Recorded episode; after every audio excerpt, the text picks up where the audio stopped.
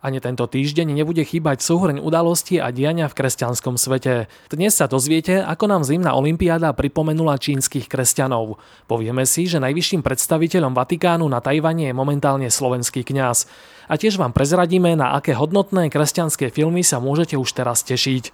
Dnešné vydanie Vatikánskej sedmy pre vás pripravil vedúci rubriky Svet kresťanstva Imrich Gazda a podcastovo redaktor Pavol Hudák. Príjemné počúvanie.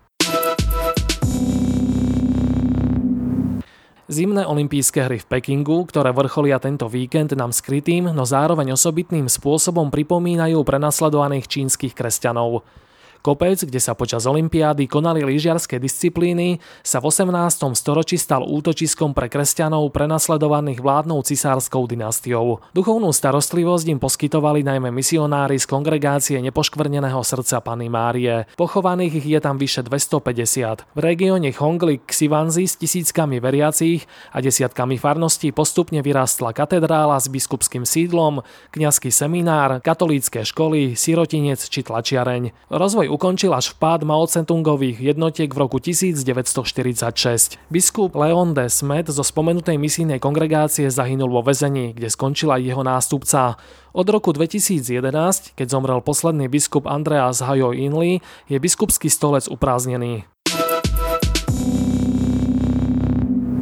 Zaujímavým udalostiam došlo aj v čase otvorenia olympijských hier. Na prelome januára a februára Vatikán oznámil, že svojich diplomatických zástupcov na Tajvane a v Hongkongu posiela na iné miesta, takže obe pozície sú na teraz uprázdnené. Najvyšším predstaviteľom Svetej stolice na Tajvane je tak v súčasnosti slovenský kňaz Pavol Talapka, ktorý je od minulého roku sekretárom tamojšej apoštolskej nunciatúry. Stiahnutie diplomatov z miest vzdorujúcich Číne vyvolalo podozrenie, či Vatikán nejde Tajvan a Hongkong zapredať za nadviazanie diplomatických vzťahov s Pekingom. Od nástupu komunistického režimu sú totiž oficiálne vzťahy medzi Vatikánom a Pekingom prerušené. Na druhej strane je Vatikán zároveň jednou z mála krajín, ktoré uznávajú Tajvan ako samostatný štát. Na poplach byli najmä britskí ľudskoprávni aktivisti a zakladateľ Hong Kong Watch Benedict Rogers. Vatikanista Andrea Galiarducci, ktorý vo svojom článku vychádza zo zakulisných informácií, však napísal, že aj keď bolo prevelenie vatikánskych diplomatov nešťastne načasované, nejde o signál blížiaceho sa diplomatického zmierenia medzi Vatikánom a Pekingom a upraznené miesta by mali byť zakrátko späť obsadené. Reálnejšie ako nadviazanie diplomatických vzťahov tak vyzerá byť menovanie nových biskupov do uprázdnených diecéz. Od uzavretia provizórnej dohody medzi Svetou stolicou a Čínou o nomináciách biskupov v roku 2018 boli menovaní už piati. Nového biskupa sa dočkal aj samotný Hongkong, kde biskupa Michaela Yeunga Ming Heunga, ktorý zomrel v roku 2019, nahradil 62-ročný jezuita Stephen Hou Sau Yan prvom interviu, ktoré poskytol po svojej biskupskej vysviacke v decembri 2021 vyhlásil, že je potrebné spolupracovať s vládou. To však neznamená, že nemôžeme byť naďalej kritickí. Sme tu ako proroci, avšak s pokorou dialogu, povedal nový biskup pre talianský časopis Mondo Emissione. Vypočujte si v skratke aj ďalšie udalosti z diania v cirkvi. Od konca februára budú môcť na bohoslužby prichádzať aj neočkovaní veriaci. Uvoľnené budú aj kapacitné obmedzenia. Slovenskí biskupy zaslali list emeritnému pápežovi Benediktovi XVI, v ktorom mu vyjadrili svoju podporu. Na okrúhlom stole o finančnej odluke cirkví od štátu, ktorý zvolal poslanec SAS Miroslav Žiak, sa okrem neho zúčastnil ešte jeden poslanec. Zvolávateľ o tom informoval na sociálnej sieti.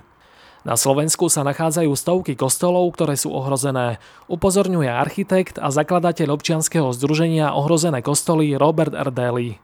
Pápež František preniesol širšie kompetencie na diecéznych biskupov. Zámerom je podporiť zdravú decentralizáciu cirkvy bez spochybnenia jej hierarchického rozmeru. V Paríži sa začal súd s mužmi, ktorí v roku 2016 pomáhali pri vražde kňaza Žaka Hamela. Verdikt by mal byť známy 11. marca. Nevidiaca rehoľná sestra Andre oslávila 118. narodeniny. Francúzska rehoľnička je zároveň najstaršou Európánkou a druhým najstarším človekom na svete. Podrobnejšie o spomenutých udalostiach sa dočítate na našej stránke svetkresťanstva.postoj.sk. Na našom webe si môžete prečítať aj ďalšie zaujímavé texty. Redaktorka Jana Zlatohlávková zisťovala, či je možné zosúľadiť synodálnu cestu v Nemecku s celosvetovým synodálnym procesom. Na našej stránke tiež nájdete text o tom, ako hodnotia nové vydanie rímskeho misálu niektorí kňazi.